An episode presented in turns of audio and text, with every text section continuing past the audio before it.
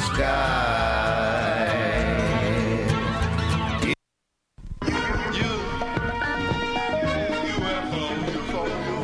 WCBN-FM, the Sun Ra Orchestra, and the Regents of the University of Michigan would like to remind you that truth is the most precious commodity.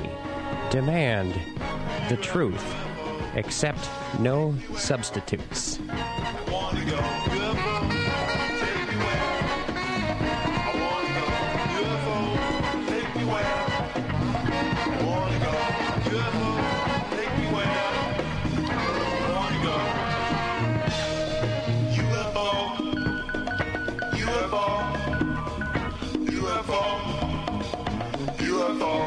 Some of the people, some of the time, you can't fool all the people, all the time. You can fool some of the people, some of the time, you can't fool all the people, all the time. You can fool some of the people, some of the time, you can't fool all the people, all the time. You can fool some of the people, some of the time, you can't fool all the people, all the time. You can fool some of the people, some of the time, you can't fool all the people, all the time. Some of the time, you can't fool all the people, all the time. Beautiful.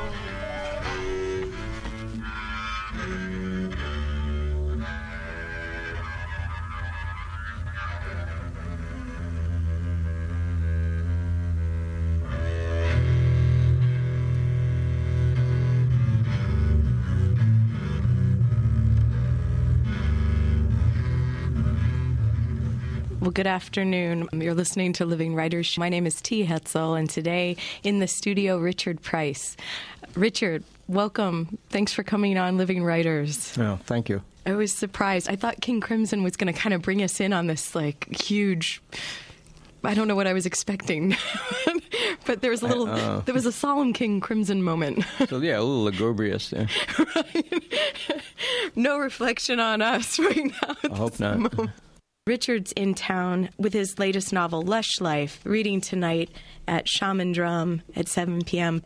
Are you going? What are your upcoming cities? Because you're in the midst of the book tour. Just close your eyes and think of any city at random and just keep going for about 3 minutes, and the answer is yes. Really? So this is a barrage. Insane. So they've got you hitting like 20 cities, you'd say? So close to, yeah. You're a really big deal, Richard Price. Well, you're like, you don't need to tell me that. It is my eighth novel. I never had, I think this one's taken off like none of them have ever taken off. I just feel like something caught up to me in a good way, which probably means I have some kind of fatal disease that I don't know about yet to balance things out. But It's good. So this is different. Okay, because I was thinking this was maybe the swelling, the surge that you experienced ever since your first novel, The Wanderers. No, I don't surge much. No. I had a surge about 92, and now I'm double surging. Okay. Yeah, because your first novel, The Wanderers, you were 24 when that was published. So, yeah, 1974. Did you write that when you? Because I saw in your history you went to Columbia for an MFA, and that was when there wasn't that proliferation of the MFA programs we see now. I started writing it while I was an undergraduate at Cornell, but I was just trying to remember things in the Bronx because I was never really going to go back there, and so you get that urge to like make it all crystallize. Why did you know that at that time even? Because who on earth goes to Cornell and then decides to go back to the Bronx? It wasn't about if I liked it or disliked it. You just get that feeling like life is going to take you further and further away. And so the place was only going to exist in your memory. And then you get this desire to, like I said, to make it crystallize because what you can't remember is gone. And so it's like your life is gone, your previous life. Also... I felt like such a fish out of water coming from a housing project in the Bronx to, an Ivy League school. And what happens sometimes is when you get kids that come from very kind of rough backgrounds or coming from a long, long way, they tend to act more on campus, more Bronxy, right, than they ever did in the Bronx. Can you give us an example of like what that would? What does that even mean? Like flashback to yourself on Cornell's campus. No, you just sound more rockyish, you know, and, you know, speak more through your sinuses and, you know, sort of dumb yourself down. You know, so like I know a guy on the surface. Yeah, but it's like this anxiety of like you're just trying to say I am because you're so overwhelmed by everybody that, you know, and I'm sure this happens with I know there was a guy who was a Faulkner scholar at a university I taught at upstate New York, and the guy was from Mississippi and he sounded like one of the Snopes.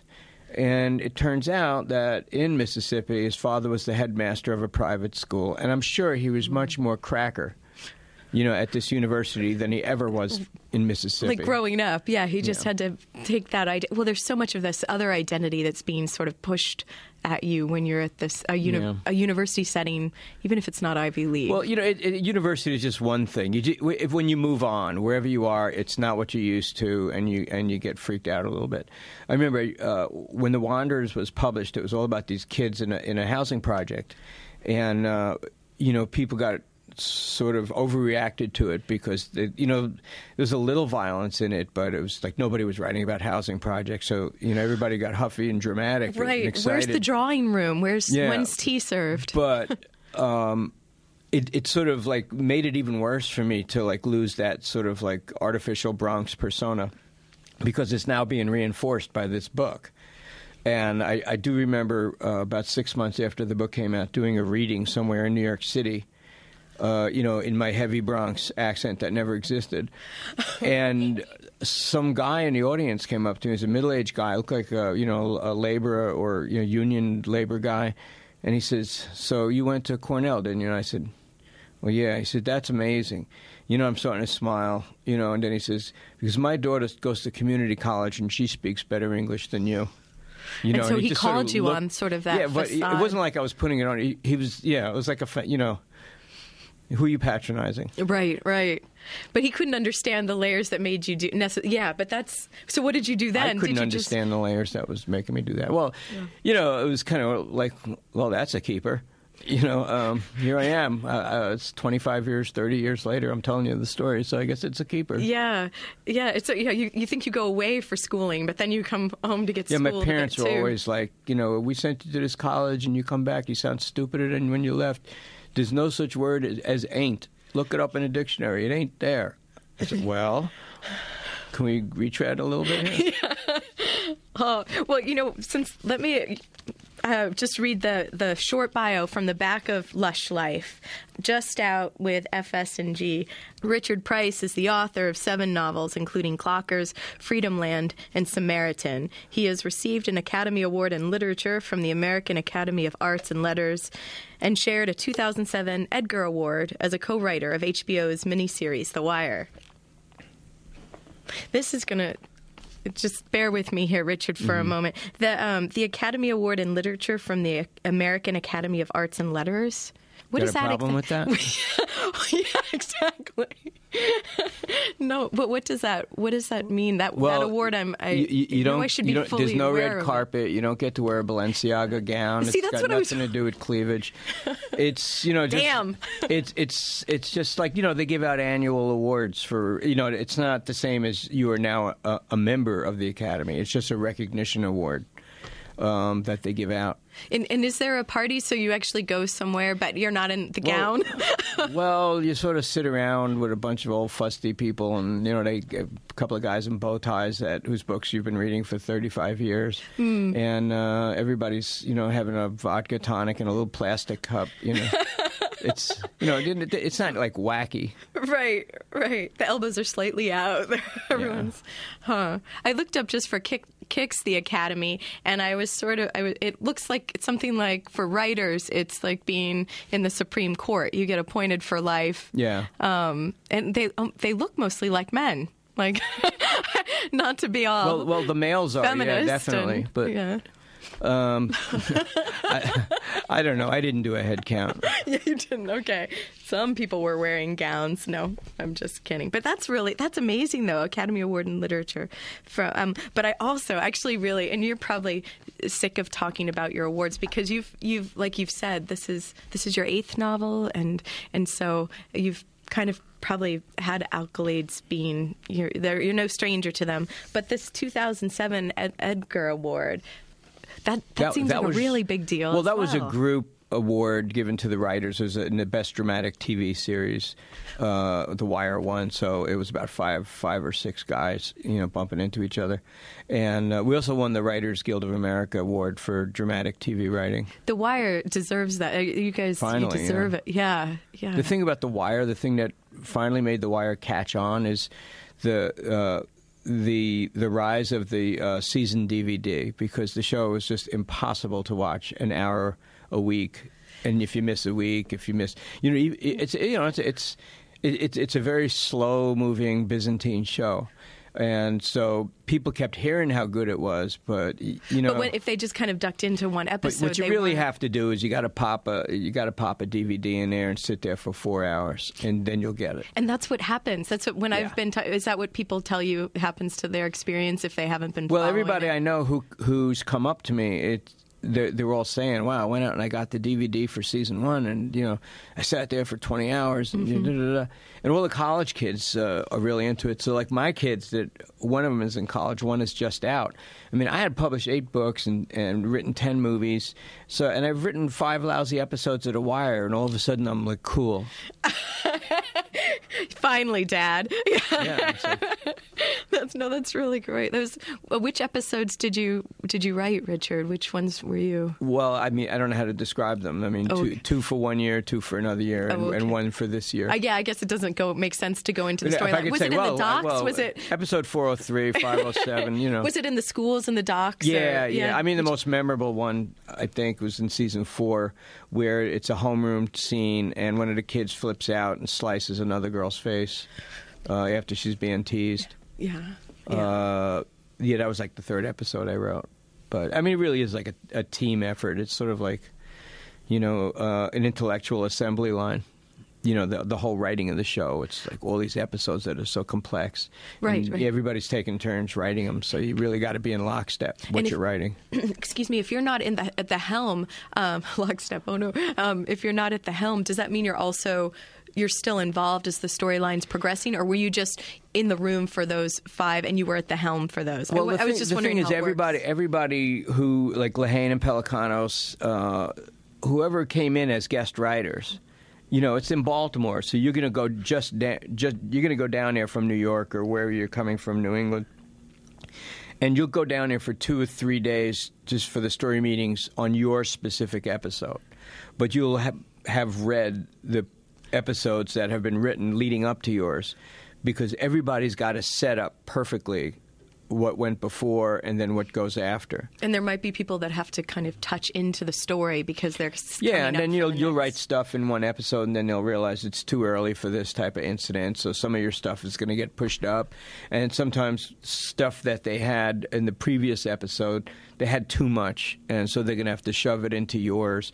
It's like check your ego at the door.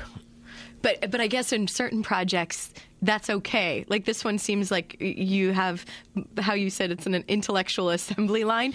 That's still something like. Yeah, I wouldn't be interested in doing this if it wasn't for the people that I was doing it with, It was just a damn good show. I mean, there's nothing like it, and I just wanted to be part of it.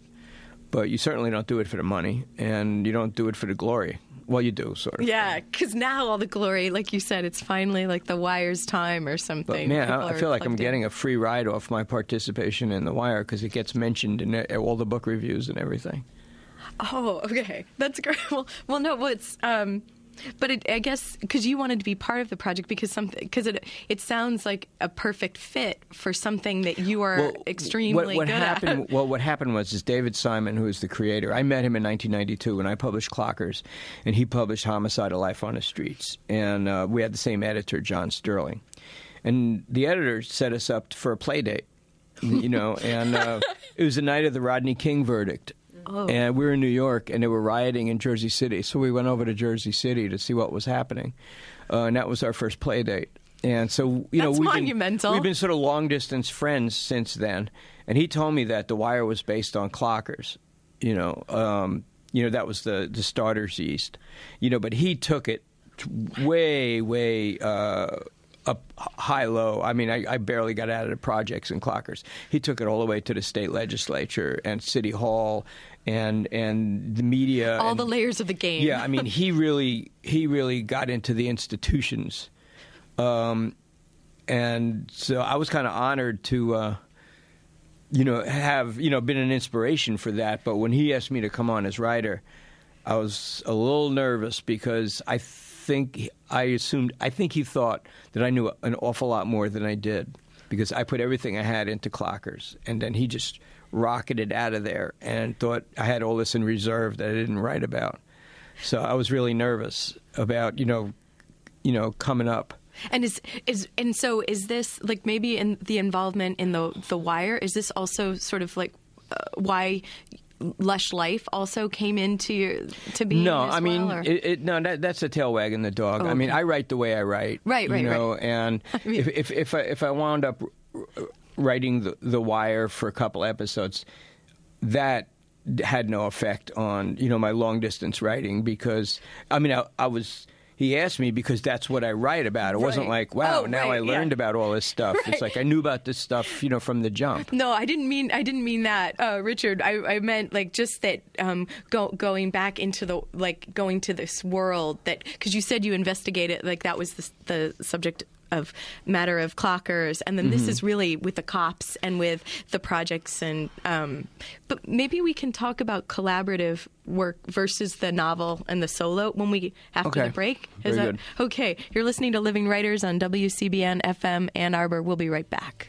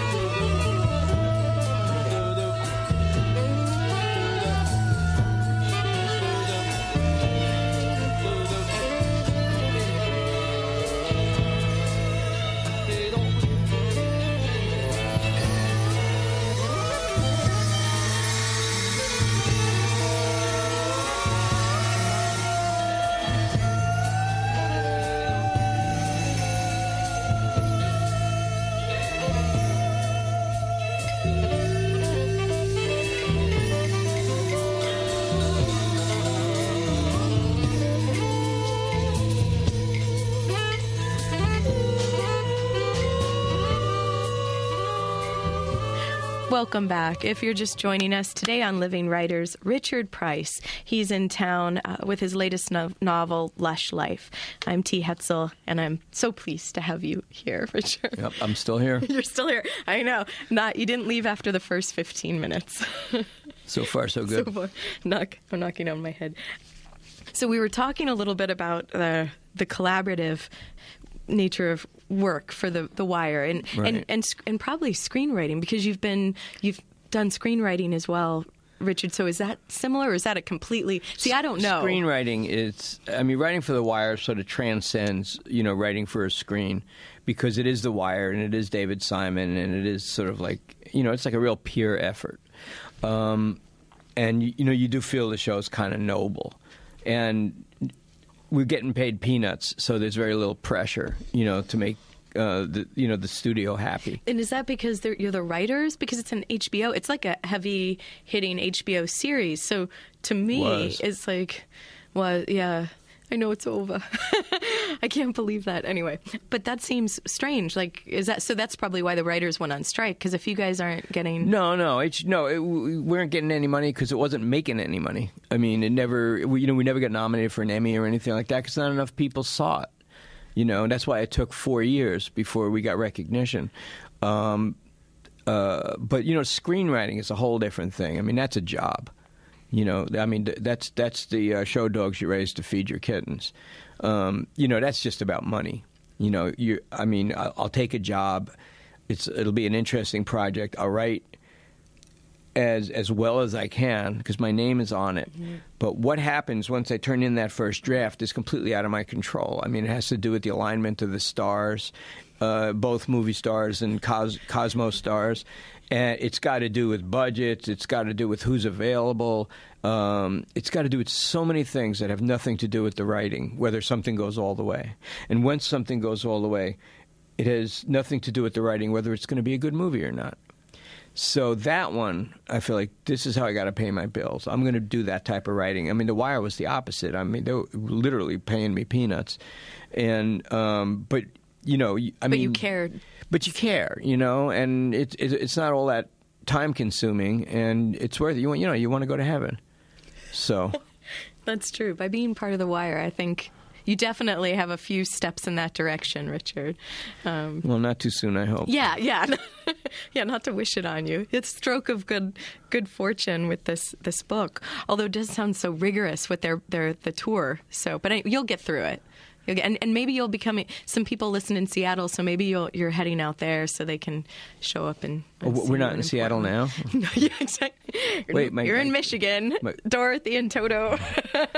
I'll be Toto. All right, you can be whichever. Okay, what are we saying? Let's get back to the writing. But seriously, folks. We need some symbols. But what about the writing of the novels then? Because with this collaborative writing, it seems like because you cared about mm-hmm. David Simon's project and the people you worked with, you respected their methods of working and their writing.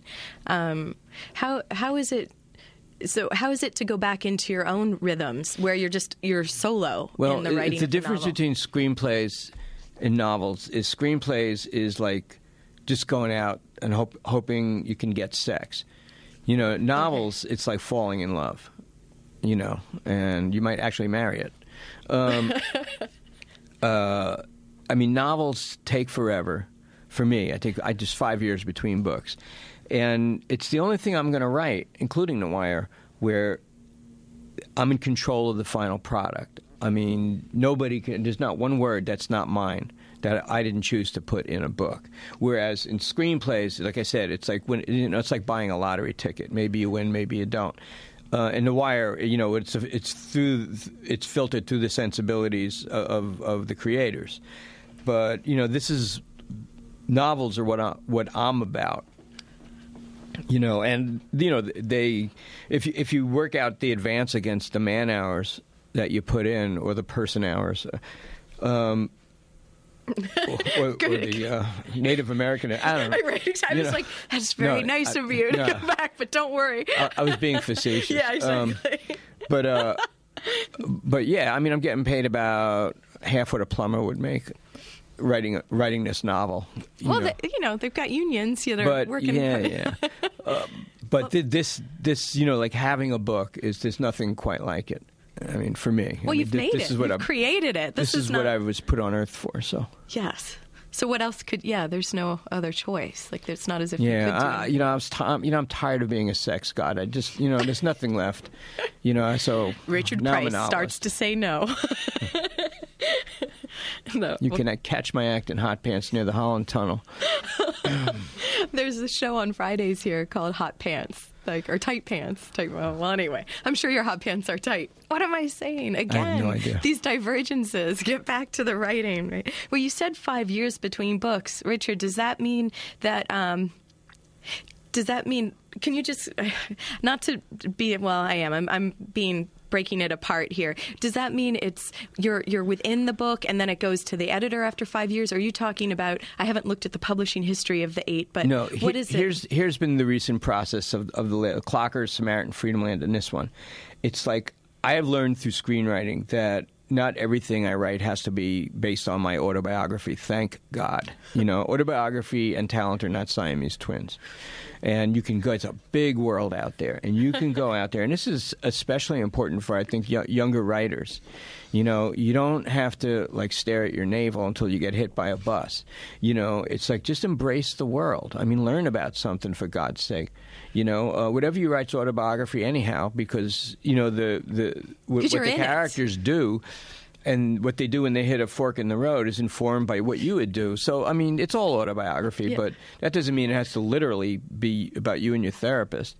Although there is an HBO miniseries about it. Just kidding. That was inevitable.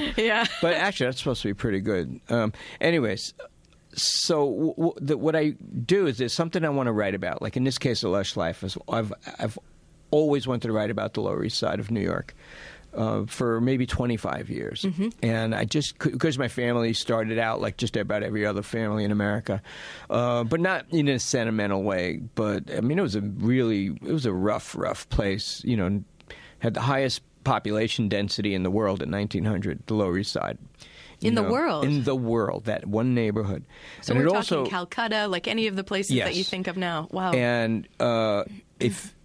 You got off the boat at Ellis Island, you know, you staggered into the neighborhood, and from the moment you put your bags down, you try to figure out how to get the hell out of here. And I think it's the most important neighborhood in American history in terms of the people that started there and came out and rose to positions of power or success, both legal and illegal.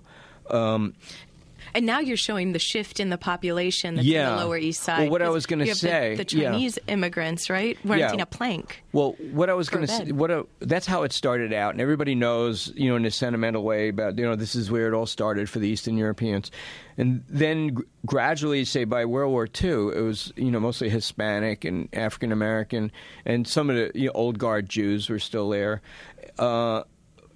I'd say by 1970 up to 1990, it became the most dangerous neighborhood in New York City. It was just a drug souk. Is that the time period for the book? No. When is it? Is it mid-90s? Oh, sorry. Then what happened in the early 90s is Giuliani came to power, America's mayor. You're lucky he's now New York's ex-mayor, and that's it. Very lucky. And he had this thing called Giuliani time, which means you lock up anybody who looks at you cross-eyed. That and the fact that real estate needed a place to go. Real estate's the greatest crime fighter in the world.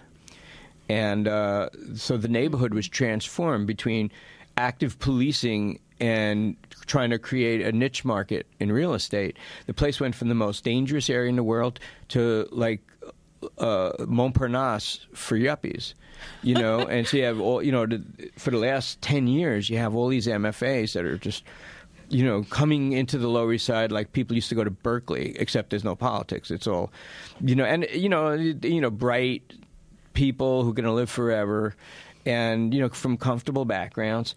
And that's what the Lower East Side has become. But when I went down there, that's what I knew I was aware of. But what I didn't realize is about six separate worlds. You know, it looks more like afterbirth than rebirth. I mean, you've got the what you said, the huge population of Fujianese Chinese, a lot of which are illegal, and they're living cheek to jowl like the Jews lived 110 years ago in the same, you know, squalid kind of desperate measures. Next to them, you'll have a floor through. With two people in it that goes for $2 million in the adjoining building, same contractor in 1880. Then you have, you know, the La Bohemers, you know, the young kids that are going there now. But you also have the housing projects, which are pretty much immortal. They're not going anywhere. So you got a whole big bunch of housing projects. And you is got that like Lemlicks? I called it the Lemlicks. But, but in real life, it's the Smith houses and the Baruch houses. And you also have the Orthodox Jews who, like the Chinese, are in a world of their own.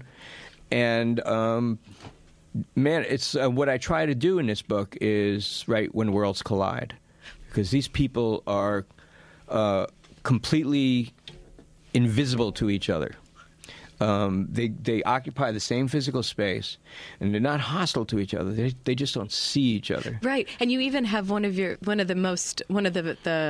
pivotal characters actually even thinks about this, reflects on how he never knew being invisible was a superpower, and it was his superpower. Well, so yeah, that's like, well, that was why you have that was like an yeah, but I mean.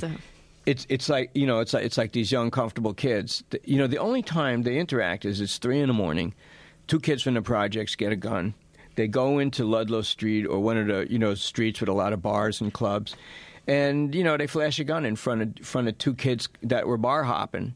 And, you know, they make a scary noise or sound scary, and they assume the kids, the people out there holding up are just going to fork over whatever's in their pocket and everybody can have Chinese food. But what happens is that these kids that are 3 a.m. coming down the street and all of a sudden they're braced by 2 kids and a gun. You know, first of all, they're bombed. Second of all, they've led very sheltered lives. And sometimes TV, they think they're in a movie. Movies, right? Yeah, sometimes they think they're in a movie. So rather than do the appropriate thing, which is like sort of look down, give them the wallet, and live to fight another day. You know, they go all John Wayne on these kids, and these kids have never. What's wrong with this person? You know, and next thing you know, a shot gets fired. Because they're scared too, is what. Well, I don't know if they're poor babies. They're the ones with the gun, you know. Yeah, but right. No, but I mean, it's like they thought all you had to do is go boo with a gun, and you got Chinese food, right? You know, but they didn't count on this idiot. You know, giving them a bad movie line and then stepping towards them. And next, you know, and you get a fight or flight reaction. Everybody runs in opposite directions except the dead guy. Mm-hmm. You have headlines for 5 days because tabloid headline, the most beloved victim is aspiring actor or which means waitress, you know. And, you know, the Beauty and the Beast, you know, stars in his eyes, came from Iowa and found death on Orchard Street, you know. And day 6, everybody goes back to their respective worlds and starts ignoring each other again. Which you also show in the book, where the Detective Matty Clark is trying to fight that. He's trying to put the case down, and he's trying to keep it going. I mean, the reason why I made it centered this book around a homicide is not because I'm not a detective writer. I don't really care about genre fiction. Frankly, I think it's embarrassing, except for the guys who can transcend it. But if you have a very complex landscape, like I just described, with 6 separate worlds, I was trying to find a way to write about it that didn't feel like reportage, that didn't feel like a travelogue. A murder is a lazy man's way through a plot. All you got to do is follow the investigation, and it'll give you an automatic spine. And spurs off of that spine. Yeah, I mean, you just ride that horse straight through the landscape, and everything they do makes sense chronologically and narratively. And because investigations will take you here and there and here and there, but it's always pulled back to this central urge to find out what happened. And before you know it, whether you found out who did it or not, you've basically seen this whole world in a very streamlined way. Right. I'm so glad you said that, Richard, because I was thinking about the murder as the use of the murder, because we sort of see what happens at the very beginning, you know, rather than trying to solve it. But let's come back. We'll take a short break. Okay. You're listening to Living Writers today. Richard Price. We'll be right back. The day with tear blind.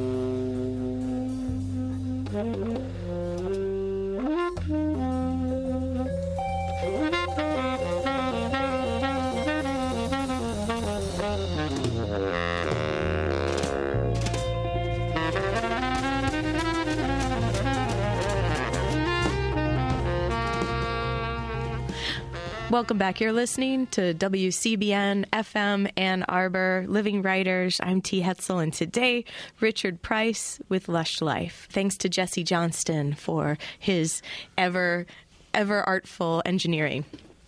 So, Richard, we've been talking about Lush Life now for a while, so maybe we should give the listeners a chance to hear some of it. Well, I could read a short passage which describes one of these spontaneous street shrines that go up on the sidewalk and at the spot where the kid was murdered. And maybe this description of the shrine will give you a sense of what this world is like. And it's through the eyes of the head detective who's investigating the murder, and his name is Matty. Matty was leaning against a car hood a few doors down from the urban still life that had blossomed in front of 27 Eldridge. The shrine was a few days old now and threatened to span the width of the sidewalk from stoop to curb.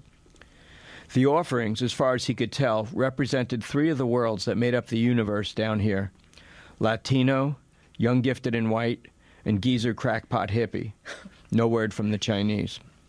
There were dozens of lit Botanica candles, a scattering of coins on a velvet cloth, a reed cross laid flat on a large round stone, a CD player running Jeff Buckley's Hallelujah on an endless loop, a video cassette of Mel Gibson's The Passion still sealed in its box, a paperback of Black Elk Speaks, some kind of unidentifiable white pelt, a few petrified-looking joints, bags of assorted herbs, coils of still smoldering incense that gave off competing scents, and a jar of olive oil.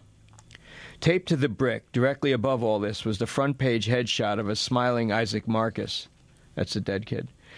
From the first day's New York Post, the headline, his now notorious last words, "Not tonight, my man," alongside of which someone had cryptically put up an old tabloid photo of Willie Boskett, the 15-year-old urban boogie boy of the 1970s, who famously killed someone on the subway, quote, "just to see what it felt like." And next to that, a homemade handwritten rant, "America cares, war on poverty is a war against the poor," the rest of it illegible. There were even more memorial tokens anchored to the tenement facade from flagpole-like riggings, so that they dangled directly above the murder spot. An open umbrella suspended upside down like a buttercup, in which nestled a teddy bear and a beanbag eagle, and a home-crafted tubular steel mobile whose desultory clanging on this nearly windless night truly sounded like morning. Thanks, Richard. I realize that as the novel progresses, we also see how the shrine disintegrates and sort of... Yeah, I can't find those pages. No. Oh, why not? I probably dog-eared some of them here, but... Yeah, but that's really great because the metal mobile actually comes apart. So well, what happens is 3 days later you go back and somebody stole the coins. Or the joints. Or the only thing left of the mobile, it's been scavenged by junkies and... all the stuffed animals look like drowned rats. Right. The incense coils just look like spore. You know. So when you got this idea of like something you wanted to investigate, like this neighborhood, you wanted to be in the Lower East Side, right? So did you go there to spend time there? What happens? Well, here's how it's been working for me the last few books. I'm sort of interested in something that's going on. And sometimes it's tied into a specific area. Given it's me, it's always urban. But I've always been interested in the Lower East Side, so I just started hanging out there, just trying to I'm a great believer in osmosis. So first I just sort of tried to get a feel for the area. I've been going down to the Lower East Side my entire life. I mean, my father he had a hosiery store in the Bronx, and he used to get his wholesale hosiery from the Orthodox Jew wholesalers that were always open on Sunday and closed on Saturday. Oh, right, okay. But this time I'm going down there, in earnest, and I look for people I hang out with, people who know more than I do or who do jobs that I'm interested in terms of possible characters. So that would be it seems like an easy first start might be a bartender in one of the places. Yeah, well, basically the three main people I hung out with were two local detectives from that area and a restaurant manager, who one of my characters is a thieving restaurant manager. And, you know, it's very, I got all the restaurant managers in this one place to sit down with me and teach me how to steal. Right, what they would do with the tipping out. Yeah, not, you know, I assume they aren't stealing. Otherwise, they would say, I don't know. Right. You know, so, but, you know, the thing with cops, I mean, I always like learning about a world with cops, because you tend to see things that you would never see. You can walk around, and it's a little bit like you're standing on a beach staring at the ocean. All you see is the surface and the sun reflecting off that surface. Being in the back of a police car or responding to calls, it's like putting on a snorkel mask and sticking your head under that surface and all of a sudden realizing it's the Great Barrier Reef under there, and nobody would know that unless they have a snorkel mask. So the things that I tend to see from the back of a police car or go with them when a call comes in, I mean, you see human behavior in such extremis that a police presence is required. And it's always the part of the neighborhoods that you wouldn't ever dream of going to on your own. So, I mean, it's because like it's like that quality of life vehicle that's always that quality of life, guys. They're I mean, they're like a sort of a semi kind of humorous comic you know, it's kind of like a Rosencrantz and Guildenstern and Finelli and Smith, you know. I mean, they're so my Greek chorus, and but they, you know, there's all this hugger-mugger about this murder, and all the higher-ups can't figure out what happened, and, you know, these Abbott and Costello guys almost by accident, you know, win the lottery. Right. So the language that you actually from being immersed in your book, Richard, and also actually from watching many episodes of The Wire, I found my language patterns changing. So the rhythm is sort of, I know, especially if you're doing radio and you can't really curse that much. But or when you're calling home, right? Hi, Mom. But the rhythms of the language are so present in here, and I thought it was interesting that in a previous conversation you had with someone, you said, "Oh, the dialogue isn't what's driving this. It's like it's the plot through it, but the dialogue comes very natural to you. It's a gift." And could you talk about that a little? Well, I mean, you know, the plot's the plot, but I didn't do this consciously, but two things came together for me, which is I just love dialogue, you know, and as you get older as a writer, it's like getting older as a householder. You tend to throw stuff out, and your books tend to become more streamlined as opposed to more verbose. And I think at this point I was trying subconsciously to be as lean and spare in the storytelling, whereas in Clockers, I mean, it was like Dombey and Sons, you know. I mean, it was like, you know, a big, giant, fat, encyclopedic Dickensian thing.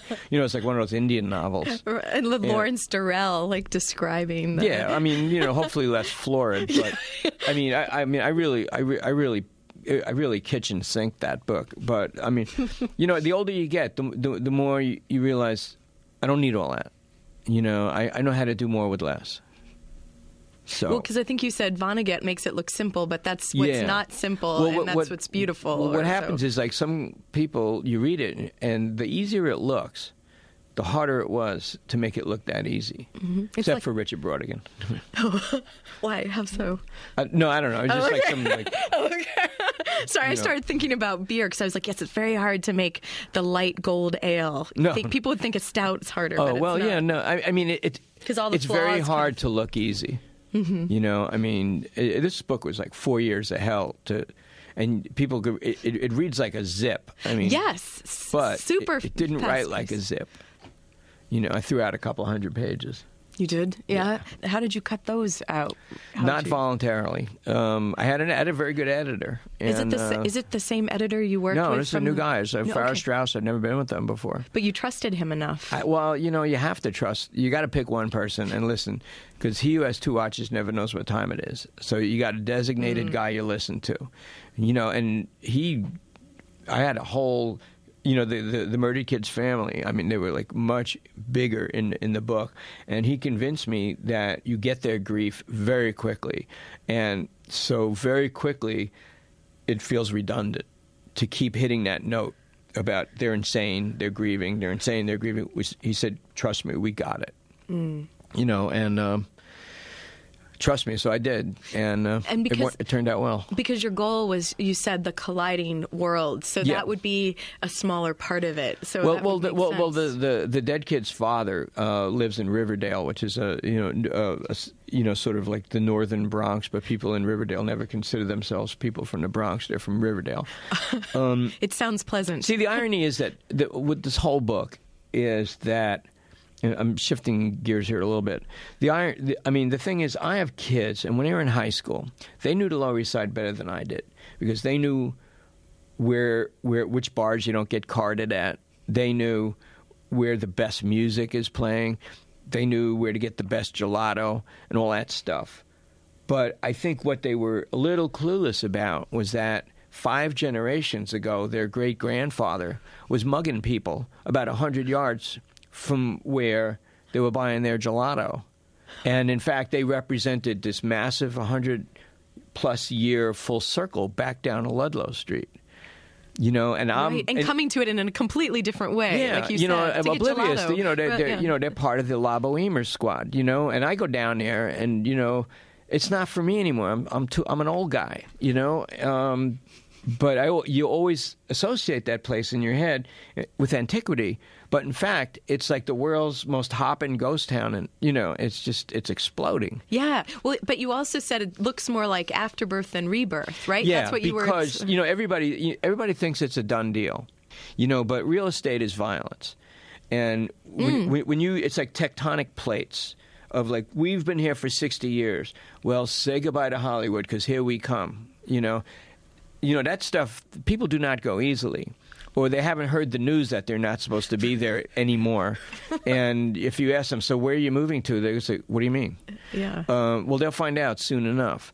But it's been in a state of transition for at least 15 years. And if you walk around, it's so schizophrenic on Clinton Street, which had the highest homicide rate of the whole Lower East Side, in the bad old days in the 80s. Mm. You get it. You have a little tiny Zagat 17 toke restaurant next to a Dominican bling shop, next to, a wine bar, next to a nail salon with, a Latino nail salon, next to a very hip, very expensive pre-K school, which none of these Hispanic people send their kids to, next to a muffin boutique, next to a sex toy shop, next, and it just goes from door to door. It's like, and it's startling too. Yeah, yeah. And how you set that up in the novel, Richard, is that's like, I think that's the first chapter or the pre-chapter with the quality of life group is kind of cruising, and they list off what they're going by. I try to do like a whole incantation of like, one block they go in tenement, tenement museum. There's a tenement museum down there, which is like this fantastic thing with painstakingly historically restored apartments to different eras in the building's life. Wait, Richard, let me stop you right there. We'll take a short break and come back and talk about the Tenement Museum because that's, okay. I'd like to talk about that. You're listening to WCBN-FM, Ann Arbor, Living Writers.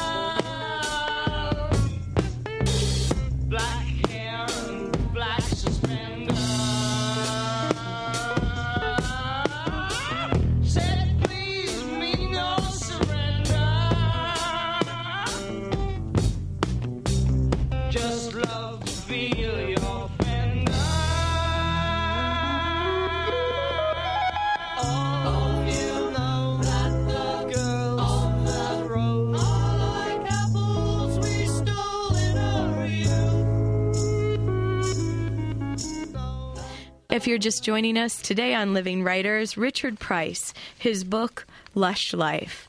So we were talking about the Tenement Museum in the Lower East Side, Richard. So well, I mean, wait, so you were going to be you were given you're a trustee now. I mean the place is so schizophrenic. You have a tenement museum with historically restored tenements, surrounded on either side by tenement buildings that aren't that much different than the roped off rooms that they restored. Right. And I mean that's an amazing place. And I would go on these tours. You know, they have like 6 apartments historically accurate for different decades, from 1865 to 1935 when the building was closed down. And I was fascinated. I did all this reading and I did all these tours. And at some point they just turned around and offered me a job because I was knowing more than they were. And I became a trustee for like 2 seconds there. They wanted to rename their tours, and they tried to get me in there on their jam session. You know, different themes. Right. But I mean, that's you know the you've problem. Always got a gig to go back to in the Lower East Side, basically. Yeah. No. It's but you know that's part of it. It didn't make the cut. It was just so much I saw and so much life. You know, and you know, somewhere in this text is a novel. Yeah. You know? So what happens to that part that you cut out? You said the family. Well, you tell yourself that. Well, you know, I'll just use this and something else, but you never do. You know, it's just what you got to tell yourself to like not cry. Right. You know. Oh, yeah. So yeah, but I'm sure there's still some tears, right? Well, I'm going to recycle that some way. Yeah. Yeah. So you've been, we were talking off the air just briefly how there was like I found like the New York Times book review where it was called you were called the Fonzie of literature, but now we've also got Balzac. Now right. We've got the most recent. Well, Balzac, Russell Banks gave a blurb for the back of the book where he called me Balzac, and the reviewers must have read the back of the book because maybe it was easier than reading the book. Well, it's 455 pages, yeah. And you use every bit of space. It goes to the very end of the 455. Yeah. Well, you know, they'll pick up on the Balzac thing, so one guy will use it because Russell Banks used it, and then somebody will use it because the second guy used it. So I get Balzac, I get Dickens. My favorite thing is I got if Rent was rewritten by Balzac. Oh no! Oh, so you've got a musical in you too now. Maybe it should be, you know, Cousin Betty rewritten by Jonathan Larson or something. Yeah, I guess you can never. You just have to hope for the best when people are making their. I feel like you get set up like. You know, because, let's see if this guy's Dickens or, you know, he's more like Fenster here. But Balzac, it was nice you said that there was like, you got a snowball of Balzac, which I thought right, was, yeah. Whoever thought, you probably never thought you were going to say that phrase. I got snowballsacked. Only a writer, ladies and gentlemen, snowballsacked. That's really good. Let's see. What are some of these other? You also I had a side question, very small. In the films that you were screenwriter for, you were featured in cameos. Is that true? Like a Hitchcock moment, you know, I had about 11 movies that I acted in. But what I would do is I'd say to the director, "Put me in a movie, and I won't complain about what you did to my script." And they believe me. And so what was like one of your favorite, you know, maybe it was more than a cameo. Well, it was funny. I did a cameo on The Wire where I was an English teacher teaching a prison class, and we were discussing The Great Gatsby. And I was, you know, I mean, everybody, you know, some of the guys around the table weren't actors either. I think actually they were on furlough from jail. But, you know. This is part of their parole? I mean, the main character was not DeAndre. Oh, I forgot the guy's name, but it was like the first guy of this. And he sort of got Gatsby. And I got a note from the director saying, well, you know, look, you just made a connection with this kid on a level. You know, look a little animated when he's putting it all together about Daisy. And so, you know, I'm not an actor, so I try to look animated. And then I got a note from David Simon and George Pelicanos, who were behind the camera, and the note said, "You look like an effing bobblehead doll."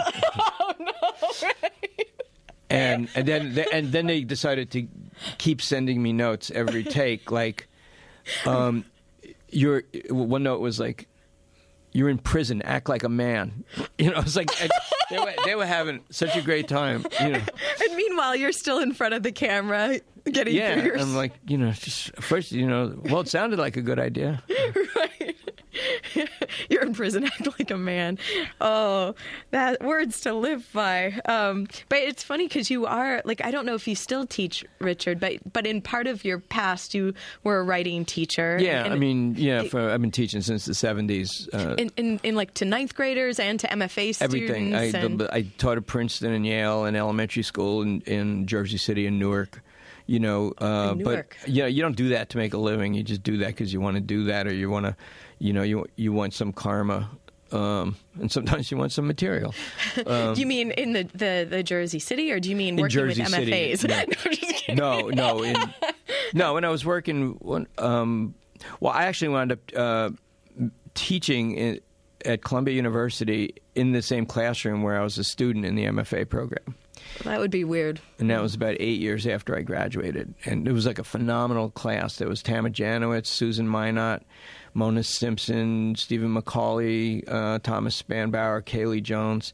And I was like so high the whole time I had no idea who I had, you know. But I was a great teacher because I could teach to a fire hydrant, you know. And then I cleaned up my act and I came back and I was the worst teacher anybody had ever seen. Somehow I didn't feel like talking anymore.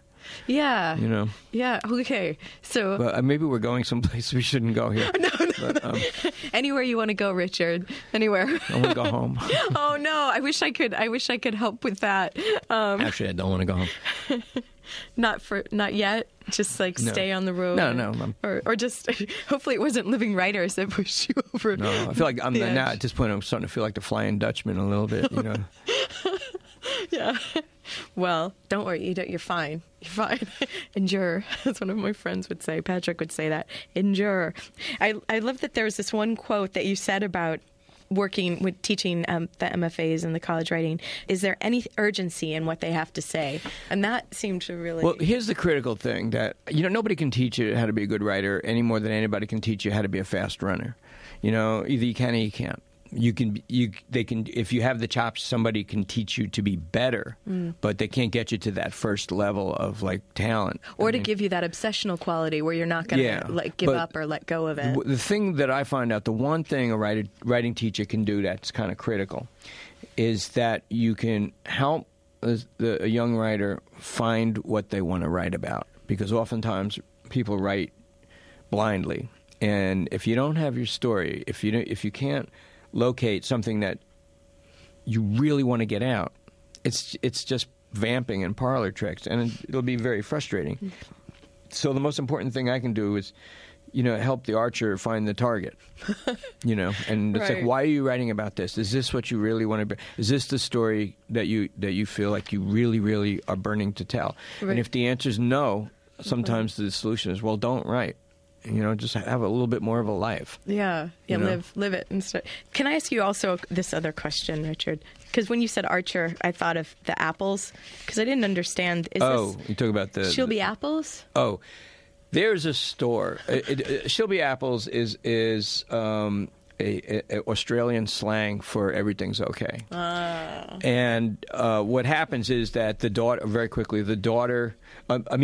sister of the murdered kid comes down to the Lower East Side. She's a high school kid, and she comes down, and she's never been there before, and she walks into a store called She'll Be Apples. And there's 2 6-foot-tall Australian women in a hole-in-the-wall boutique, and the kid puts on a jacket, off this random jacket, and she looks in the mirror, and there's a titanic hole and there's no back to the jacket, and it shocks her, and she's all of a sudden she just bursts into tears, but she loves this place. It just jars her into, like, you know, loving where her brother went, and so I just like the name of the store, like meaning, don't, you know, you will survive, everything will be okay. Well, that's great. That's also like a nice... I'm getting all choked up. I know, me too. Not really. I mean, I see a small tear at the corner of your... No, that's my blurred vision. Because I wish we had more time, Richard, because I also, when you were saying earlier that you hung out with like the restaurant manager and then 2 detectives, and I think, but how do you get close to cops? Like, that must be a gift too that you have, where they don't... You know, that's like, you know, you have to know somebody. If you go through regular channels, you'll never... By the time... in New York City, if you go through regular channels, you're a dead man. I mean, I got... That's pretty clear in the book. They're pretty casual in Jersey City. What, the reason why I wrote three books taking place in Jersey City was because Jersey City was much more throw and go. And by the time I would have gotten permission to hang out with a meter maid in New York City, I've got to a trilogy in Jersey City. Right. And on that note, Richard Price, thank you. Thanks for being on the program. And please come all the time to Living Writers, anytime. Okay, I'll be back tomorrow. Oh, awesome. You've been listening or streaming Living Writers. I'm T. Hetzel. Until next time. Thanks, Richard.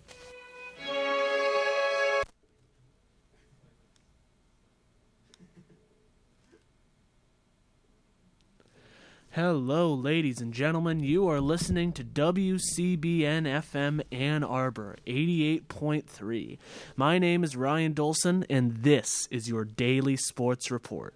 I am joined in here today in the studio by no one. No one is here, but that's perfectly okay. I have plenty of topics I can discuss for the next 30 minutes. Of course, it is a beautiful day in Ann Arbor, and by beautiful, I mean absolutely not. It is cold and rainy. Going to class was not terribly pleasant today, but that's okay. Even though it was a sunny day yesterday, I did manage to go to class in my t-shirt. Today, not a chance. And on Friday, which is actually... We'll talk about more about this later, but Friday is the Tigers' opening day, and as such, a beautiful day for baseball. It is expected to snow on that day, so I think that'll be a fun one. But regardless, I think the biggest piece of news, at least for me, thing I'm most excited to talk about is the end of the 2022 NCAA Men's College Basketball Tournament. March Madness is officially over. March Madness goes into April. I never really understood that as a kid, but does not matter. Your national champions are, of course, the Kansas Jayhawks. Big news for me. I have established this several times on the show in the past, but I'm a very big Kansas fan. I got lots of family, some of which who I hope are listening right now. Rock Chalk Baby. It was never in any doubt, by which I mean, of course, it was in great doubt.